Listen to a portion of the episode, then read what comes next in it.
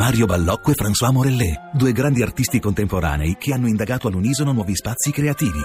Sguardi paralleli, la nuova mostra di Fondazione Raghianti, a Lucca fino al 26 giugno. Info su www.fondazioneraghianti.it. Tutta la città ne parla. Il 2 giugno del 1946 i cittadini italiani, comprese per la prima volta nella loro storia le donne, furono chiamati alle urne per eleggere i componenti dell'Assemblea Costituente che doveva redigere la nuova Carta Costituzionale e scegliere la forma dello Stato italiano. Nell'importante referendum che arrivava alla fine di una disastrosa guerra, si era chiamati dunque a scegliere tra la monarchia o la repubblica. Un mese prima, Re Vittorio Emanuele III abdicò in favore di Umberto II mossa richiesta da più parte dai monarchici nella speranza che il principe ereditario, meno compromesso dal fascismo rispetto al padre, potesse avere il favore del popolo. Il 2 e il 3 giugno ci furono le votazioni e seppur di misura e con molte polemiche, i consensi andarono a favore della Repubblica con il 54% dei voti.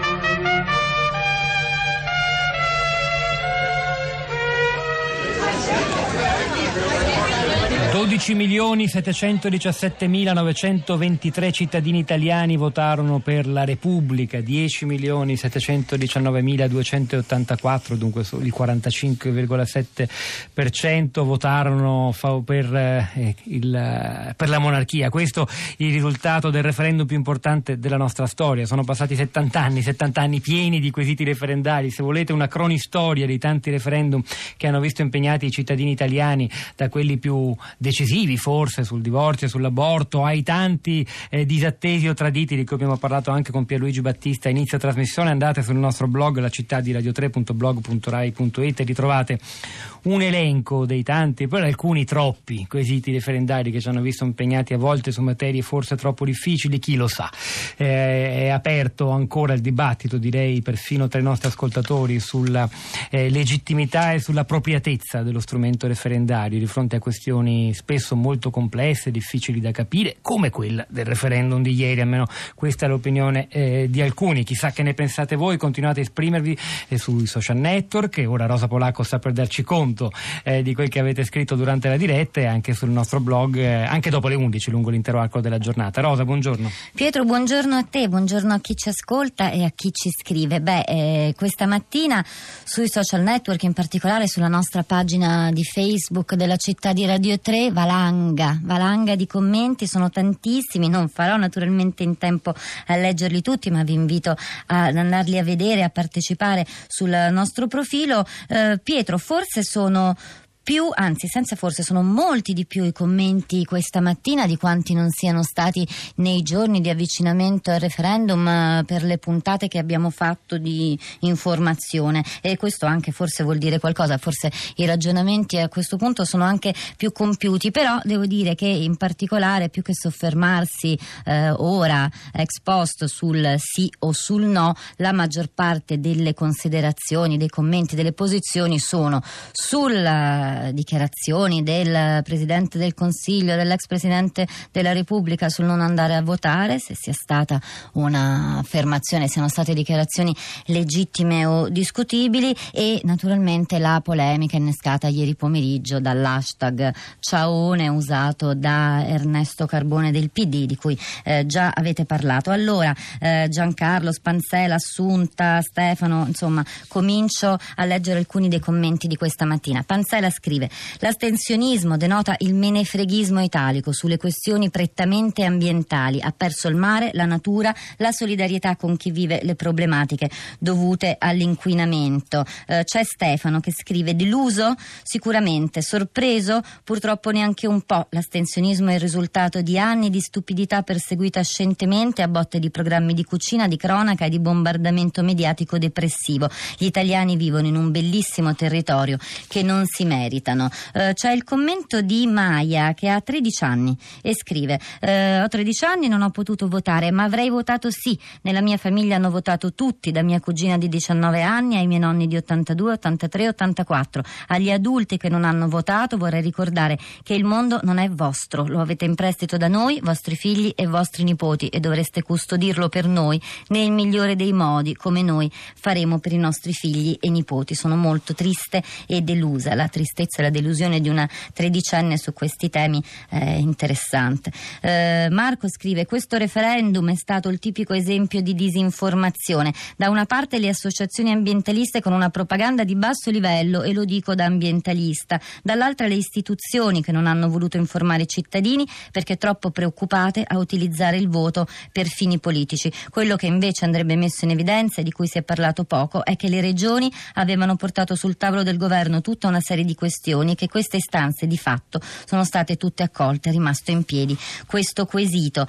Decmax scrive oggi come oggi è necessario legare un'emozione ad un concetto. Quello delle trivelle non è stato pubblicizzato in modo da suscitare interesse dai media mainstream, di più sui social media, ma come si sa l'Italia è ancora un paese arretrato e la gente, già disaffezionata alla politica, ha preferito andarsi a prendere il sole, cosa molto più emozionante che non mettere una tessera di cui non si sa il senso dentro un'urna. un'urna. Ancora Vinni che scrive: Mi è interessato molto l'aspetto sociologico del fenomeno, soprattutto quelli degli appartenenti al fronte del sì. Mi sono divertito su vari profili a provocare risposte più argomentate rispetto agli ingannevoli, facili e falsi slogan pubblicati. E sempre è venuta fuori la disinformazione, il tifo da stadio, la pochezza argomentativa, le convinzioni personali che prevalgono sull'informazione. In due parole, non sempre ma complessivamente prevaleva il soggettivo contro l'oggettivo, laddove l'oggettivo era appunto l'oggetto quasi ignoto del referendum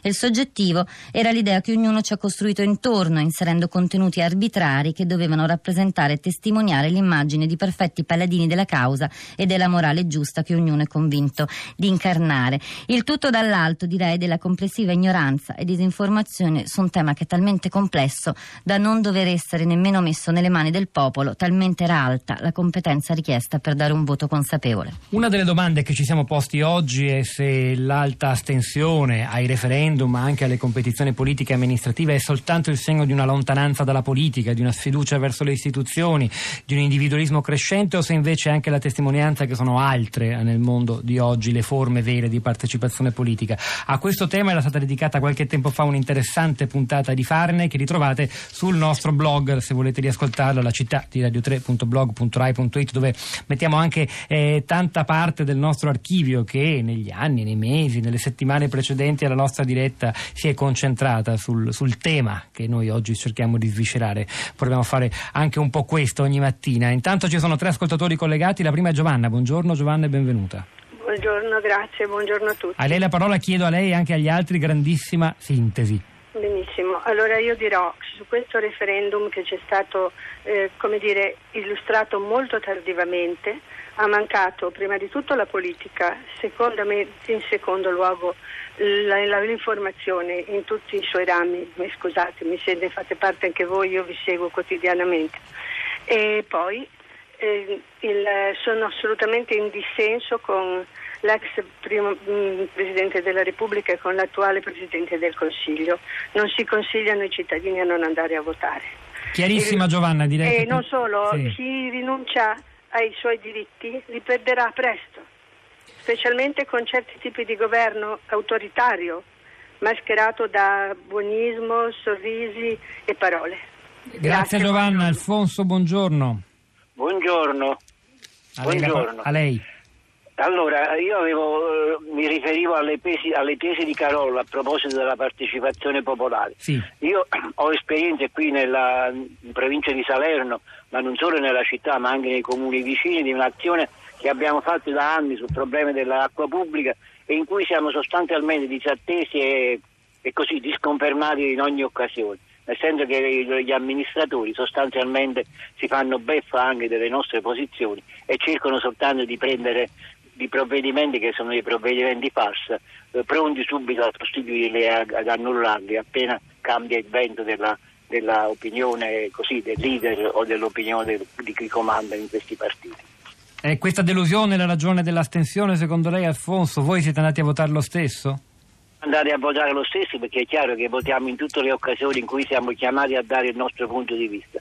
Però credo che questa dis- dis- eh, disattenzione alla- al voto sia anche sen- il senso di questa mancanza di fiducia in chi ci amministra a livello, a livello sia locale che a livello generale. Grazie Alfonso, sentiamo anche Iva, buongiorno.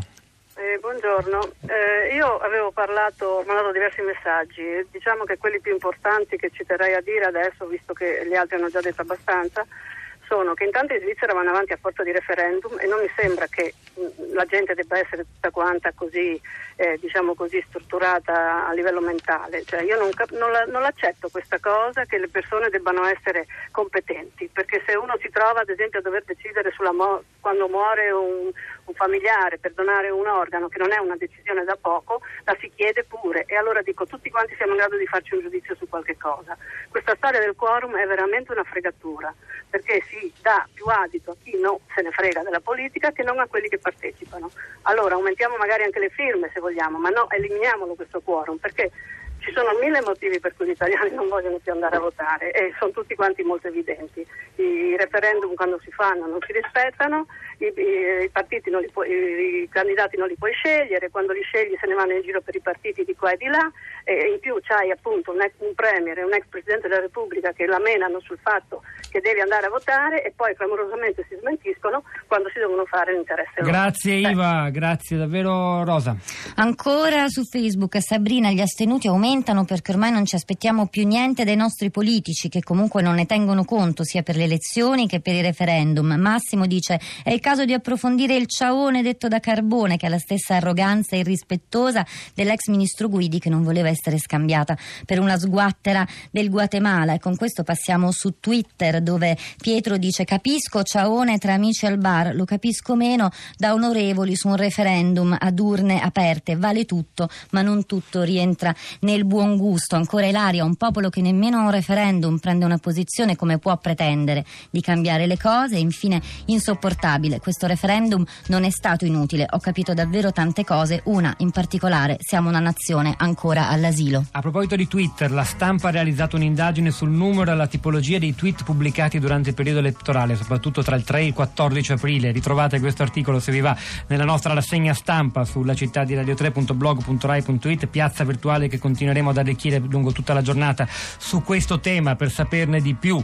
A proposito, si continua a parlare in qualche modo di energia e petrolio con Anna Maria Giordana a Radio Tremondo, dunque rimanete collegati. C'era Alessandro Cesolini alla parte tecnica stamani, e Piero Pugliese alla regia, Pietro del Soldai Rosa Polacco a questi microfoni, Cristina Faloci, Florinda Fiamma, la nostra curatrice Cristiana Castellotti vi salutano, ci sentiamo domattina alle 10.